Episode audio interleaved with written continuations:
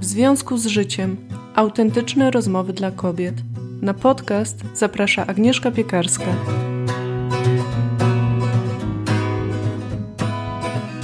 Witam Cię bardzo serdecznie w dzisiejszym 71. odcinku podcastu. Do rozmowy zaprosiłam doświadczoną terapeutkę Agnieszkę Pacygę-Łebek, która na co dzień pracuje z pacjentami w różnym wieku w swoim gabinecie oraz także ostatnio online. Agnieszka pisze też bloga, stronę dziarskowchmury.pl. Bardzo chciałam porozmawiać o lęku, którego myślę część z nas doświadcza w obliczu zaistniałej sytuacji z pandemią.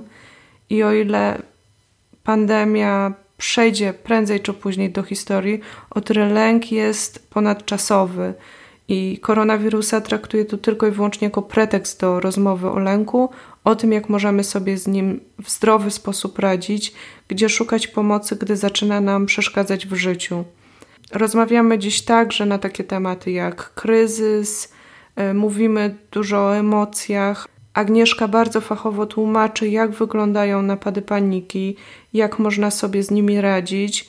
Mówi również troszkę o tym, w jaki sposób rozmawiać z dziećmi w obliczu kryzysu. Porusza trochę temat związany z depresją w czasie pandemii. Mam nadzieję, że w tej rozmowie znajdziesz fachową wiedzę oraz takie ciepłe wsparcie dotyczące tego tematu. Ja powiem Ci szczerze, że bardzo chciałam porozmawiać na ten temat, ponieważ to jest taki mój temat zadałam wiele pytań, które gdzieś e, pojawiły się w mojej głowie w obliczu całej tej sytuacji. I powiem Ci, że po tej rozmowie poczułam się taka uspokojona, wyszłam z niej z pewną wiedzą, z nadzieją. Także mam nadzieję, że Ty też to poczujesz. Posłuchaj sama. Cześć Agnieszka. Cześć Agnieszka. Witam Cię bardzo serdecznie. Słuchaj, moje pierwsze pytanie poprzedzę takim króciutkim wstępem, ponieważ rozmawiamy mm, przy okazji koronawirusa, który myślę mocno wpłynął na naszą obecną rzeczywistość i na bardzo różny sposób odczuwamy jego wpływ na to, co się stało, na naszą sytuację ekonomiczną, na nasze zdrowie fizyczne, psychiczne, nasze relacje również. I ja Ciebie zaprosiłam do rozmowy, ponieważ jesteś doświadczoną terapeutką. Natomiast chciałabym, żeby to było jasne, że dzisiaj, w dzisiejszej rozmowie, skupiamy się na odczuciach takiej, nazwijmy to, przeciętnej osoby, która nie jest zaburzona, natomiast ma już skłonności do snucia takich czarnych scenariuszy i popadania być może z tego powodu w lęki. I ja mam takie wrażenie, że trudno jest teraz ocenić, w jakim stopniu wirus nam zagraża bo z jednej strony jest, jest nasza codzienna rzeczywistość, z drugiej są zasłyszane historie, z trzeciej dane naukowe, z czwartej są doniesienia medialne. Może to będzie trochę przesadne, co powiem, ale ja mam wrażenie, że żyjemy trochę w kulturze lęku, tak w ogóle, bo media przecież karmią się często naszymi lękami i je również podsycają. Dlatego dla mnie ta sytuacja z wirusem jest tylko pretekstem do rozmowy o lęku, ponieważ dzisiaj to może być to jest wirus, a za chwilę może się pojawić coś zupełnie innego. I mam takie wrażenie trochę, że większość naszych społecznych relacji może być podszyta ciągle takim nieświadomym, nawet w pewnym momencie lękiem. Trochę zażartuję, będzie to czarny humor, także jak ktoś jest wrażliwy, to niech na chwilę zatka uszy, bo y, ja się śmieję, że kiedy kichnie się w przestrzeni publicznej, no to Y, no to jest już trochę strach. I teraz pojawia się moje pytanie do Ciebie, takie pierwsze otwierające tą rozmowę. Jak możemy rozpoznać granice pomiędzy zdrowym podejściem do zagrożenia, czyli takim uzasadnionym strachem, a co jest już poza granicami zdrowego rozsądku i napędza w nas takie niepotrzebne czy wręcz chorobotwórcze lęki? Jak Ty to widzisz? Tak jak e, słuchałam tego wstępu, to mm, poruszyłaś w nim e, kilka takich ważnych zagadnień. Raz, że ten e, lęk, czy też strach, też mówiłaś o takim kryzysie, z którym musimy się teraz zmierzyć jako, jako społeczeństwo, ale też e, każdy z nas indywidualnie też, prawda? W swoim, mhm. w swoim domu, w swoim takim e, najbliższym otoczeniu, prawda? E, z lękiem mamy do czynienia wtedy, kiedy nie ma takiej wyraźnej przyczyny tego lęku. Albo ta przyczyna jest, że ten lęk jest nieadekwatnie wysoki. Powiedzmy, że czujemy jakiś niepokój, ale nie umiemy znaleźć jakiejś takiej konkretnej przyczyny, a jeżeli znajdziemy tą przyczynę, to otoczenie na przykład nam mówi, że ona jest taka nieadekwatna. Kładziesz się i y, czujesz taki niepokój, że na przykład do domu mogą wejść złodzieje. O, na przykład. Można, I można by było powiedzieć, że no, no, jest to sytuacja teoretycznie możliwa, tak, że mogą, y, mogą ci złodzieje przyjść. No tylko pytanie, jak często tacy złodzieje do tego twojego domu przychodzą, prawda? A na przykład boisz się tego co wieczór. Tak, boisz, boisz się o to co wieczór. Że Słyszałam, tak. że w okolicy grasują i tak. już do kilku osób mhm. przyszli. I jeszcze do tego myślę sobie, że póki się boję, to nie przyjdą. Mhm. Bo jak no, no. przestanę no. się bać, to oni, nie wiem, tak. będą wiedzieli, Aha. że się nie boję. Wiesz, to Aha. jest takie racjonalne, ale też sobie odpamiętuję jakieś sytuacje takie lękowe, mhm. w których czasami mam wrażenie, że ten lęk jest takim moim talizmanem. Póki się boję, mhm. to się mhm. nic złego nie stanie, bo czuwam. No właśnie, mhm. czyli że lęk e, daje w takim wypadku takie poczucie kontroli mhm. nad sytuacją, prawda? Złudnej bardzo. E, tak, złudnej. Jeśli chodzi o lęk, to jest taki bardzo e, powszechny objaw spotykany w gabinecie. E, występuje przy też wielu chorobach psychicznych. I teraz tak, jak jest z tym lękiem przed tym koronawirusem? No można by było się zastanawiać, czy my mówimy o realnym zagrożeniu, czy o takim irracjonalnym zagrożeniu? Mhm. Czy mamy do czynienia z lękiem, czy ze strachem? No właśnie, no? bo tak sobie myślę, w sytuacji, w której na przykład świadomie wiemy, że spotykamy się z osobą chorą mhm. i zabezpieczamy się oczywiście w jakiś sposób właśnie dlatego, że pojawia się ten strach przed zarażeniem mhm. się. Tak. Więc zabezpieczamy się, żeby tak. nie doszło do zakażenia. Tak, i to jest e- racjonalne, adekwatne zachowanie i ten strach wtedy ma tą funkcję taką ochronną, chroni nas. Tak, że nie lekceważymy tego, nie, nie mówimy, lekceważymy. a tam mhm. co to tam, mhm. jakieś wirusy, tak? E, mhm. A z drugiej strony, kiedy sytuacja jest przewlekła, nie dotyczy nas wszystkich, też nie wszyscy są przetestowani, no to już gdzieś te moje lękotwórcze historie mhm. się włączają, czarne scenariusze. To mamy do czynienia z takim, z tym strachem, który zaczyna w nas się zasadzać y, i wyrastać y, taki lęk, tak? Mhm. Że wychodzę w przestrzeń publiczną, a może ktoś jest chory, a może mnie zarazi, mhm. a może mhm. umrę, zarażę moje mhm. dzieci. Aha, no i tutaj mamy już do czynienia e, raczej z tym lękiem, to przy takim diagnozowaniu, prawda? Kiedy mhm. mamy do czynienia e, z takim e, lękiem, którym należałoby się już zająć, e, to bierzemy pod uwagę poziom cierpienia u pacjenta i oprócz poziomu tego cierpienia, to zastanawiamy się, na ile i w jaki sposób ten lęk upośledza takie normalne funkcjonowanie. Czyli myślę sobie, że na przykład póki gdzieś tam coś tak lekko drży, tak jak wychodzę, mm -hmm. ale wychodzę, zajmuję mm -hmm. się mhm. swoimi sprawami, to mm -hmm. mnie nie paraliżuje, to nie sprawia, tak. że odwołuję spotkania z ludźmi, nie sprawia, że nie wiem, nie pójdę do pracy, do której musiałabym iść. Aha. Zamykam się w domu to jakby jestem na takiej bezpiecznej granicy i mam świadomość jakby tego, że ten lęk się tli, mam świadomość tego, tej mhm. przyczyny, nie tracę z nią kontaktu. Tak. Ale na bieżąco staram się jednak sprowadzać do pionu. I wtedy e, taki człowiek ma taką funkcję, no tutaj na tym Twoim przykładzie, tak, e, samo uspokojenia się, że korzystasz e, z, z takiego mechanizmu obronnego, jak na przykład racjonalizacja, prawda? Nie wiem, szukasz jakichś dowodów, tak, naukowych, nie wiem, starasz się odwołać do opinii specjalistów w tej dziedzinie, stosujesz zalecane środki ochronne, ale mimo tego lęku funkcjonujesz, robisz zakupy, tak, idziesz do pracy, jeżeli musisz do niej iść, nie masz możliwości, nie wiem, pozostania w domu, no funkcjonujesz. Z tego, co mówisz, to to jest taki też ważki moment dla wielu osób, czy dla nas, gdzie ten realny strach może właśnie się przerodzić w taki długotrwały lęk. Myślę, że to jest teraz taki czas, w którym e, powinniśmy tak dość świadomie do tego podejść, żeby, żeby się nie nabawić jakiejś takiej takich właśnie stanów lękowych, które mogłyby być przewlekłe? W ogóle nie wiem, są, są osoby bardziej podatne, mniej podatne?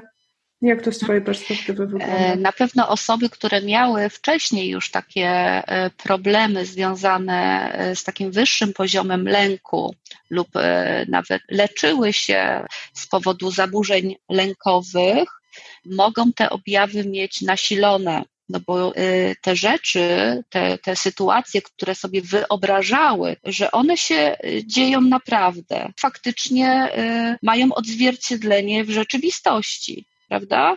Mhm. I to jest bardzo trudna sytuacja dla takich osób, które mają skłonności do, do takich e, lęków, e, dlatego że e, no, wydaje mi się, że no, nie ma możliwości, żeby ta sytuacja tych lęków nie pogłębiała. Zresztą, zresztą obserwuję to właśnie w gabinecie, że osoby, które wcześniej miały tego typu problemy, te problemy w tym momencie są mocno nasilone. Czyli pojawia się taki tak zwany trigger, który tak. uruchamia mhm. mechanizm, który... Tak, już wcześniej był. No i, no i to są te osoby, które no nie wychodzą z domu zupełnie, stosują bardzo skomplikowane procedury odkażania swojego, nie wiem, mieszkania, zakupów przyniesionych z zewnątrz, nie? I jakby, że mogą mimo tych wszystkich środków mieć cały czas takie poczucie, wirusy gdzieś jednak są mimo wszystko obecne, prawda? I że w jakiś sposób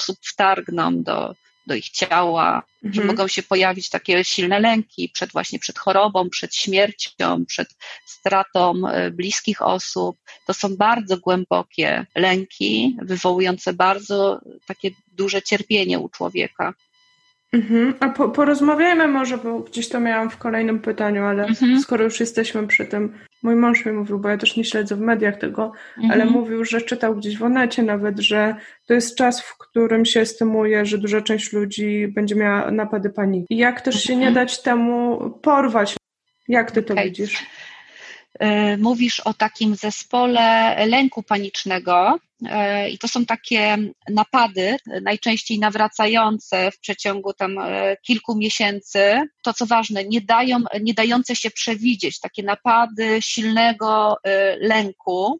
Te napady paniki charakteryzują się takimi nasilonymi objawami wegetatywnymi, ale też takimi e, myślami. Co to są wegetatywne? Jakbyś Aha, takie ze strony fizycznej, na przykład pocenie się, bicie serca, drżenie, nie? że bardzo, mhm. bardzo takie silne objawy fizyczne, nie wiem, uczucie takiej pustki w głowie, bycie na, e, uczucie bycia na krawędzi, taka myśl, że może mi się coś stać, że mhm. mogę umrzeć. E, to jest bardzo, bardzo nieprzyjemne u chorych, u których taki napad paniki wystąpił, pojawia się dodatkowy lęk przed y, kolejnym napadem, mhm. bo to jest tak nieprzyjemne uczucie. Co można zrobić w takiej sytuacji?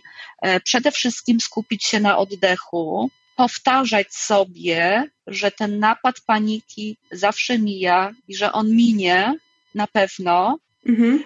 Jeżeli e, jesteśmy w jakiejś e, sytuacji, gdzie otaczają nas inni ludzie, to powiedzieć o tym komuś. Czyli jeżeli jesteśmy w grupie znajomych, podejść do jakiejś osoby i powiedzieć tej osobie, co się dzieje w tym momencie ze mną.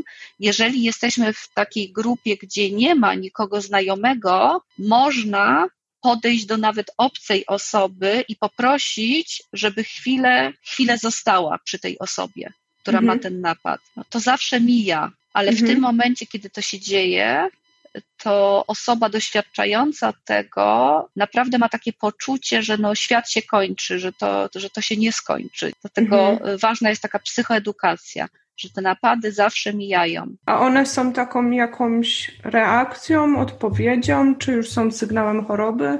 Jeśli chodzi o te napady lęku panicznego, no to myślę, że to, y, że warto szukać przyczyn na psychoterapii. Mhm. E, skąd taki e, lęk, e, gdzie ten lęk ma swoje źródła. To już jest sygnał od naszego organizmu, że dzieje się coś niepokojącego mhm. i warto się tym zająć. To to jest taki mhm. sygnał, że to jest o jedną sytuację za dużo, czy jest mhm. to tak obciążające, że mhm. pewnie przez jakiś czas tliło się w środku mhm. coś, co wymaga przyjrzenia się, mhm. zaopiekowania, zbadania, tak?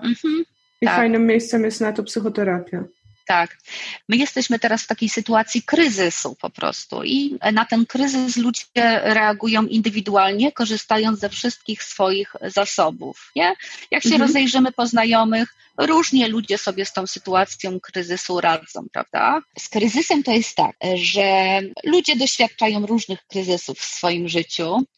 Właściwie my rozwijamy się od kryzysu do kryzysu. Aż tak? E, tak. Rozwój jednostki następuje od kryzysu do kryzysu. Można powiedzieć od niemowlęctwa. Te skoki e, rozwojowe tak samo. Na przykład. To są te kryzysy, tak? tak? To, są, to są kryzysy. Później mamy ten e, kryzys e, dwulatka, prawda? Później dziecko idzie do szkoły.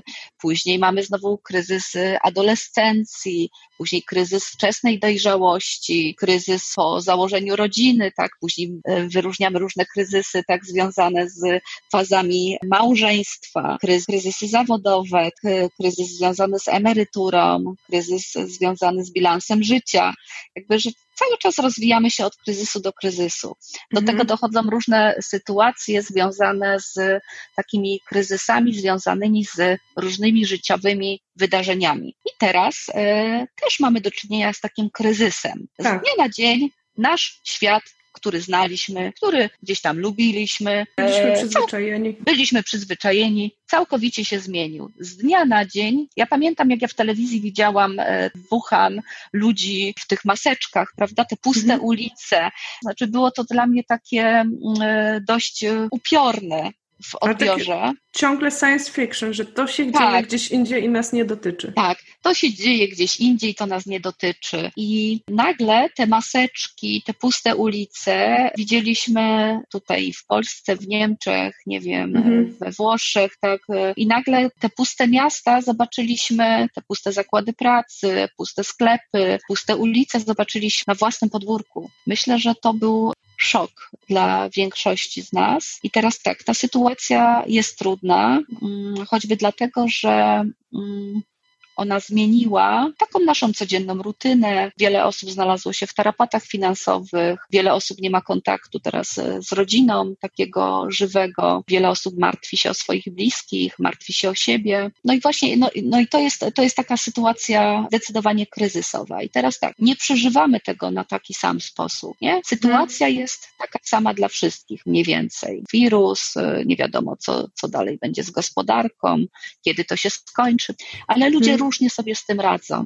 I właśnie o tym też mówi psychologia, że to nie e, to wydarzenie jest takim najistotniejszym elementem tej sytuacji kryzysowej. Nie to, co nas spotka, tylko to, w jaki sposób dana jednostka odbiera tą sytuację, jakie zasoby uruchomi. E, są osoby, które załamują się przy takich obiektywnie jakby błahych powodach, tak? Czy przy takich powodach, gdzie inne osoby, nie wiem, widzą tysiąc jakichś tam rozwiązań danej sytuacji, a dla tej danej jednostki te rozwiązania są niewidoczne. I my się zastanawiamy, jak to jest możliwe, że ta osoba załamuje się, gdzie po prostu jest tyle rozwiązań na tą sytuację, nie? Ale tak, mhm. tak jest a znamy też osoby, które doświadczają bardzo trudnych sytuacji, a mimo tego podnoszą się z tego i budują na tych trudnych sytuacjach coś, coś takiego wartościowego, coś dobrego.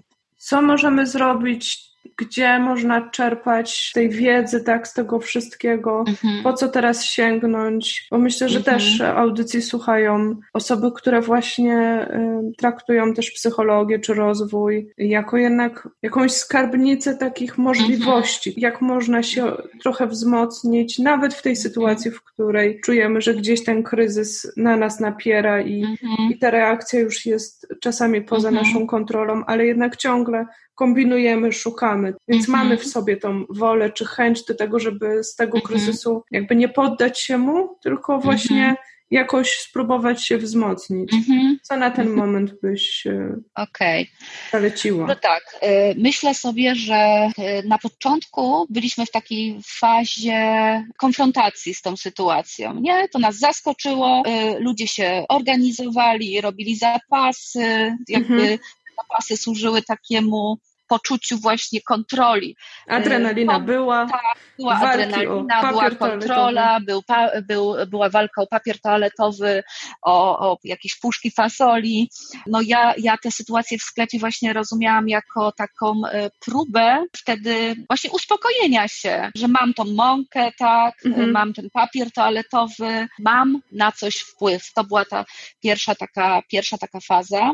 Później pojawiła się taka faza takiego przekonania, no, że sytuacja jest beznadziejna, że nic nie można zrobić, mhm. że ludzie po tej takiej pierwszej tej fazie, kiedy właśnie organizowali różne zajęcia, nie wiem, online, wszystko się przeniosło nagle do internetu, wszystko się dało, że ludzie na nowo się pozamykali tak we własnych, e, we własnym świecie, jakby sam na sam e, ze sobą, w takim poczuciu, prawda, że, że ta sytuacja jest przewlekła, że nic się nie da zrobić, że, że już tak zawsze będzie, ta adrenalina opadła mhm. nie? i pojawiła się taka, myślę, że tak, taki smutek, taka melancholia, czy nawet depresja u wielu osób. Mhm. Albo pewnie u niektórych złość, takie tak, wahania aha, pomiędzy tym tak. smutkiem, rezygnacją, a takim gniewem aha. i złością, że jednak nie, nie godzimy się na to, żeby. Aha.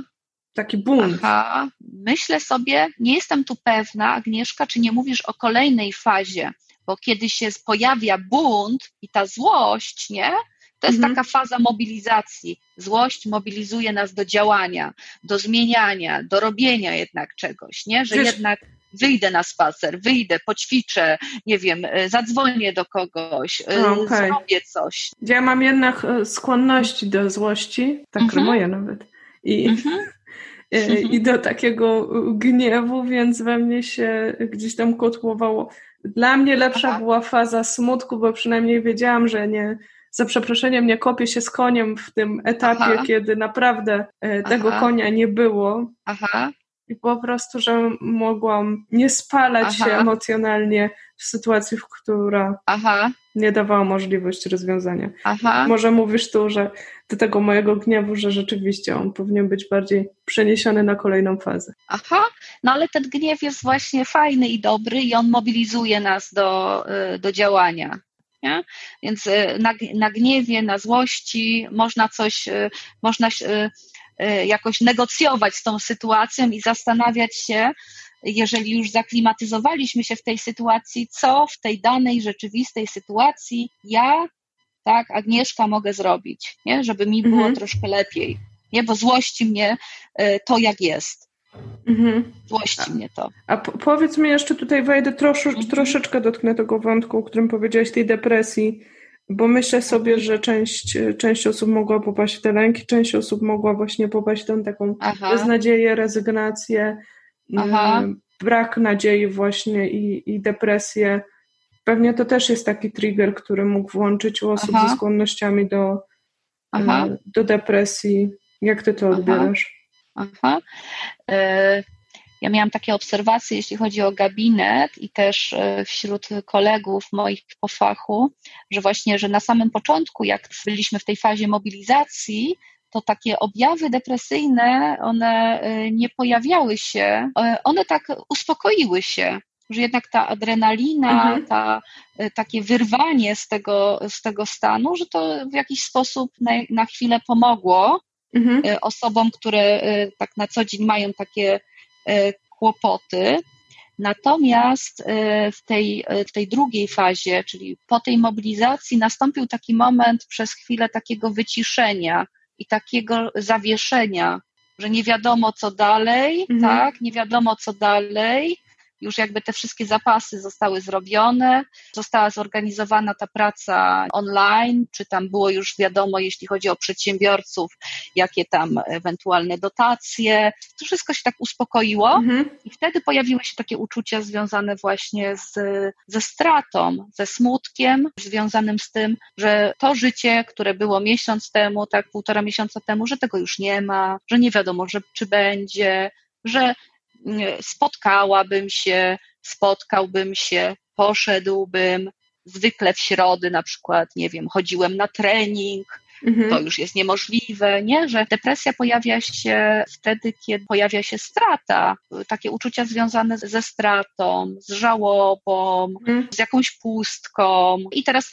można mówić oczywiście o depresji klinicznej, a można mówić o tej potocznie rozumianej takiej depresji, może bardziej precyzyjnie się wyrażajmy, czyli że jakby doświadczania takiego smutku. Smutek tak samo jak lęk, no nie jest zbyt lubiany w naszym tutaj zachodnim społeczeństwie dynamicznym, mhm. mobilnym. Tak o tym myślę z takiej perspektywy oczywiście bardziej osoby, nie tyle eksperta, co osoby, która lubi sobie pewne rzeczy um, ubierać w słowa i jakieś takie obrazy tworzyć. I dla mhm. mnie depresja jest takim momentem, kiedy ten smutek przejmuje taką główną narrację i on cię przekonuje, że już nic nigdy dobrego mhm. się nie wydarzy. Czyli jest takim po prostu odebraniem nadziei. Kiedyś tak. nawet z Gosią rozmawialiśmy mhm. o tym, e, o nadziei w czasach bez nadziei, bo ja mam takie mhm. poczucie, że żyjemy w kulturze, w której się nas odziera z nadziei z premedytacją. Mhm. Bo właśnie jak mówiłaś, no to myślę sobie, fakt, to była bardzo dojmująca sytuacja, która się wydarzyła, takiej niepewności,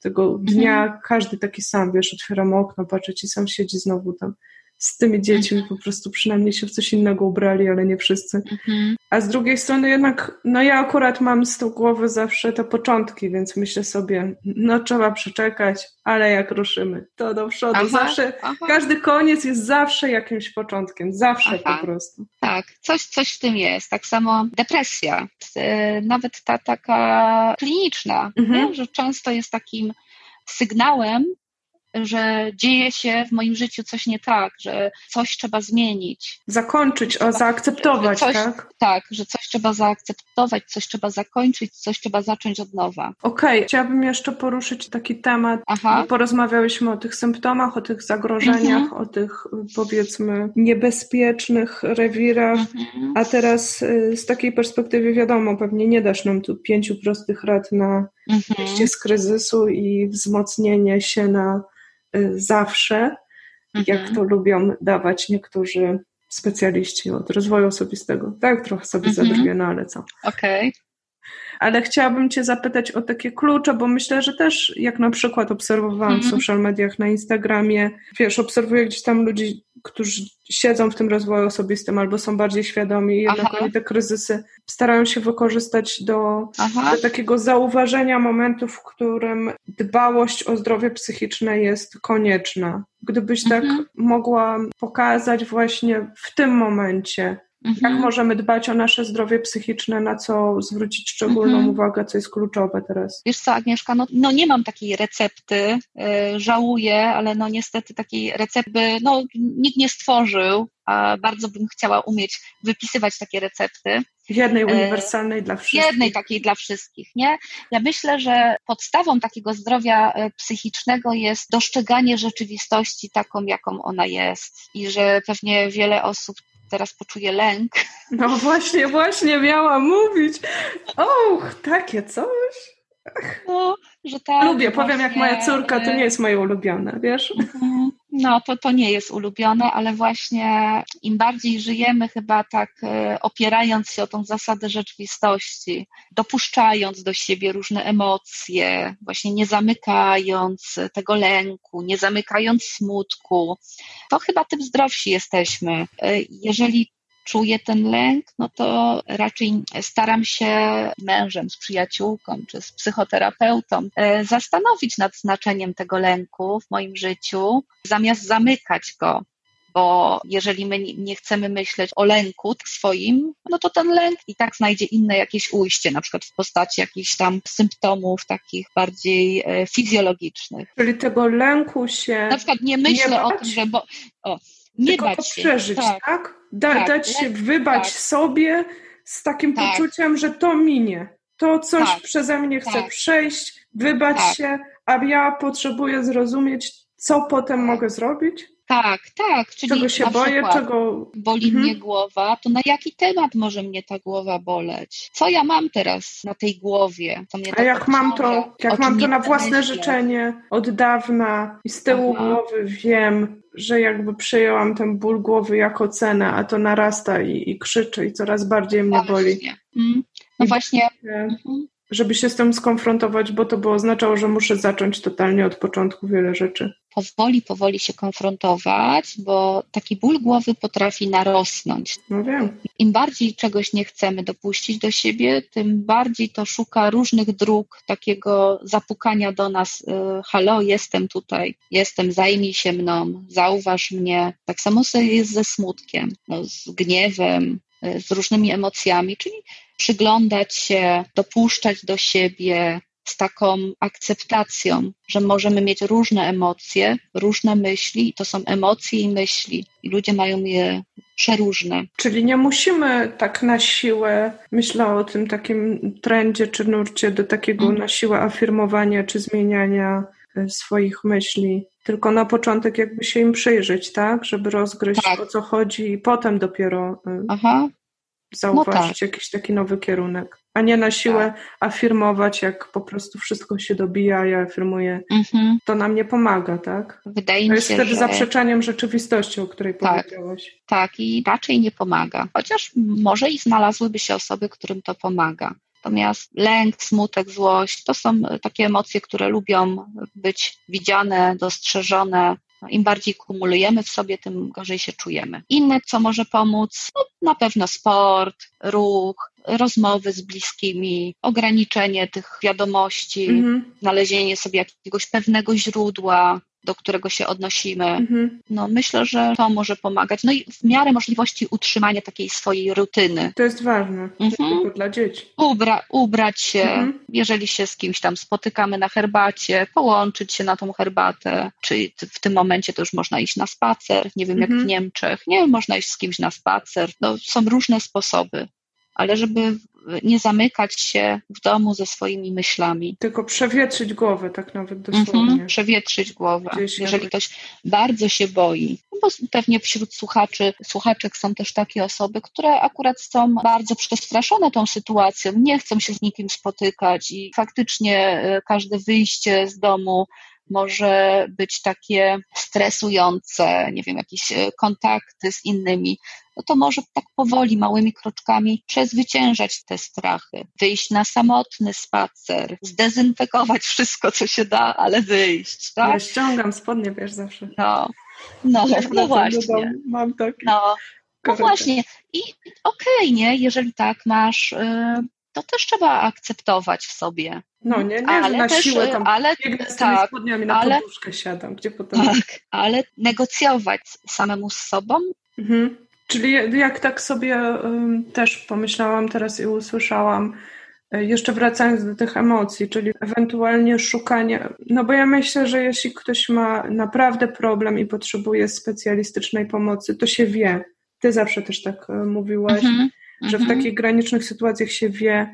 Natomiast są czasami takie sytuacje, które są mocno niekomfortowe, średnio niekomfortowe. Ktoś się zastanawia, czy może to już jest czas na terapię, Aha, ja ale zawsze można się, Agnieszka, zawsze się można skonsultować, bo to też jest tak, że przecież ta taka jedna czy dwie konsultacje, jeżeli mam wątpliwości, czy powinnam, czy to jest jeszcze norma, czy jednak można by było się tym zająć, no to też nie zaszkodzi. Jeżeli e, ktoś ma taki dylemat, czy powinien już skorzystać z pomocy specjalisty, czy nie, zawsze można się umówić na konsultację specjaliści naprawdę nie gryzą e, i można ten e, swój dylemat omówić. Terapia to nie jest ostateczność, że nie trzeba czekać do już po prostu ostateczności, że już naprawdę nie daje rady. Można e, zgłosić się o pomoc wcześniej. Czyli to jest to miejsce bezpiecznej przestrzeni, gdzie tak. możemy o tych naszych emocjach, które gdzieś długo się dobijały do tak. nas, porozmawiać, wypuścić tak. je, przyjrzeć się w dwie osoby, tak? Mhm. Możemy to tak traktować. Tak, z lękiem też jest tak, że y, często z, z, depresją podobnie, ale z lękiem szczególnie, że ludzie żyją w ten sposób po prostu lata i mm, nie wyobrażają sobie, że można tego lęku, tego niepokoju, takiego wewnętrznego, takiego rozedgania, tak, nie czuć, nie przeżywać. Że ten lęk to jest część mnie, że nie mhm. traktują tego jako objaw choroby, tylko jako taki, taki stały element, który zawsze występuje. Mhm. I e, że warto się temu przyglądać, bo podejmowanie decyzji które nie są kierowane lękiem, tym powiedzmy patologicznym, tak, mhm. E, no jest dużo łatwiejsze i ten komfort życia też się zwiększa u pacjentów.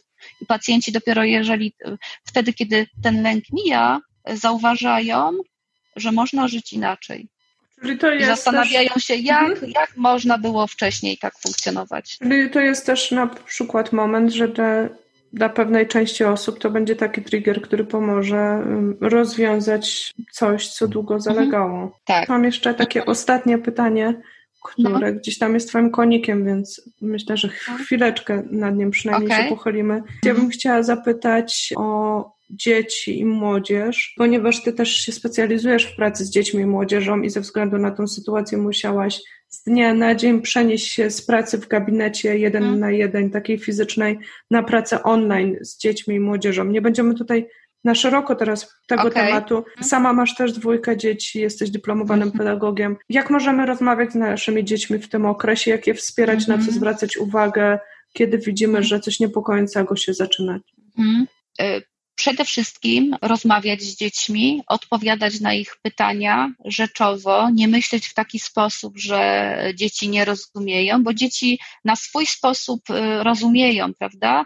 Y, widzą jakieś obrazy w telewizji, słyszą jakieś rozmowy dorosłych i y, te szczępki informacji mogą wywoływać u dzieci lęk i tak zachwianie poczucia bezpieczeństwa, więc e, najlepiej w ogóle nie oglądać tych wiadomości e, przy dzieciach, natomiast jeżeli już e, dzieci widzimy, że coś widzą, coś słyszą, to tłumaczyć im to jasno i rzeczowo, rozmawiać tak jak z dorosłymi. Mhm, czyli nie, nie ukrywać, nie opowiadać. Nie, nie, nie, nie, nie, rzeczowo, jasno, no i tak jak jest, prawda? Coś niepokojącego, co u dzieci może mm, może nas zastanowić, że to jest czas też na konsultacje? Coś takiego charakterystycznego, co ci przychodzi do głowy? Ja sobie myślę, że rodzice zawsze wiedzą, że jeżeli nagle zachowanie dziecka się zmienia, rodzice to zwykle zauważają i wtedy się zgłaszają mm, na konsultacje. Nasze dziecko nie zachowuje się tak, jak zwykle się zachowywało, mhm. nie? reaguje inaczej że wtedy można zacząć się zastanawiać, nie? Gdyby to się utrzymywało taki stan dłużej, wybudza się w nocy, nie zasypia, nie wiem, jakoś reaguje przesadnie, zamyka się w sobie, dużo płacze. Może to, że coś takiego niestandardowego, czego wcześniej nie było. Zaczyna się jąkać, Okej, okay, czyli w, w, tych sytuacjach też rodzicielskich mhm. też się nie poddawać rękowi, nie, mhm. nie zasklepiać w tym takim mhm. domniemywaniu, co się może dziać, mhm. tylko też jest grono specjalistów, i, do których mhm. można się udać. Też tak jak obserwuję dzieci, to jakoś dzieci sobie dobrze radzą z tą sytuacją. Nawet cieszą się z tych korzyści związanych też z zamkniętymi przedszkolami, To jest szkołami. prawda. No to gorzej młodzież, gorzej młodzież na pewno, że to jest bardzo trudna sytuacja być pozbawionym tej grupy rówieśników, która jest tak ważna w tym wieku. No i być uwięzionym w domu. Z rodzicami, nie? Mhm. No wszyscy byliśmy nastolatkami, to tak, potrafimy no, sobie nie, no nie jest, No nie jest to taka... Taką sytuację. Tak. No więc tyle. Więc e, myślę, że rodzice zawsze wiedzą, kiedy jest. E, rodzice znają swoje dzieci, widzą, kiedy dzieje się z nimi coś niepokojącego. Najczęściej. No i pewnie teraz, kiedy spędzamy ze sobą dużo więcej mm -hmm. czasu, też łatwiej jest to mm -hmm. zauważyć. Dokładnie. Bardzo Ci dziękuję za tą rozmowę. Dziękuję również, dziękuję za zaproszenie. Myślę, że byłaś takim głosem rozsądku, który sama chciałam usłyszeć.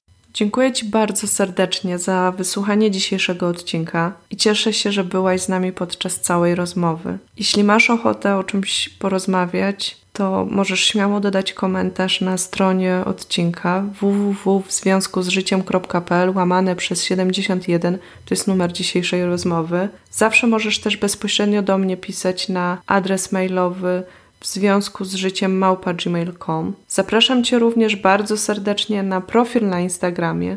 To jest nowa rzecz. Jestem tam po to, aby być z Wami w stałym kontakcie, Także śmiało możecie też pisać wiadomości prywatne. Znajdziesz tam wątki związane z naszą audycją, z rozmowami, z kolejnymi rozmowami, wszystko, co jest związane z szeroko pojętym rozwojem osobistym, tym, co pomaga nam lepiej zrozumieć siebie i żyć bardziej autentycznie w zgodzie ze sobą. Zachęcam Cię też bardzo serdecznie do oznaczania nas e, oraz dodawania hashtagów w związku z życiem lub hashtagu autentyczne rozmowy dla kobiet. Ja monitoruję te hasztagi i będzie mi super miło, jeśli będę mogła zobaczyć Ciebie albo to w jakiej scenerii, w jaki sposób słuchasz audycji, co ona w Tobie uruchamia. Być może nawiążemy w ten sposób również ciekawą rozmowę. Wszystkie adresy i odnośniki znajdziesz na stronie www.wzwiązkuzżyciem.pl. Profil na Instagramie ma nazwę W związku z życiem podcast. Wszystko jest oddzielone od siebie podkreśnikami. Na stronie znajdziesz też aktualne informacje dotyczące zmian w audycji oraz wyjaśnienie tego, dlaczego nastąpiła tak długa i również dla nas bardzo niespodziewana przerwa. Tam możesz przeczytać wszystkie informacje na ten temat. Tymczasem kolejne odcinki będą pojawiać się już w miarę w stałym rytmie. Zasubskrybuj kanał audycji tam, gdzie najbardziej lubisz słuchać. Otrzymasz wtedy powiadomienie o każdym nowym odcinku. Ja Cię zachęcam serdecznie do tego, żebyś zapisała się do newslettera. Wszystkie linki znajdziesz w opisie do tego odcinka. Do usłyszenia w następnym odcinku. Roots and rocks they bind me to the soil. And step by step I make my way from Chicago.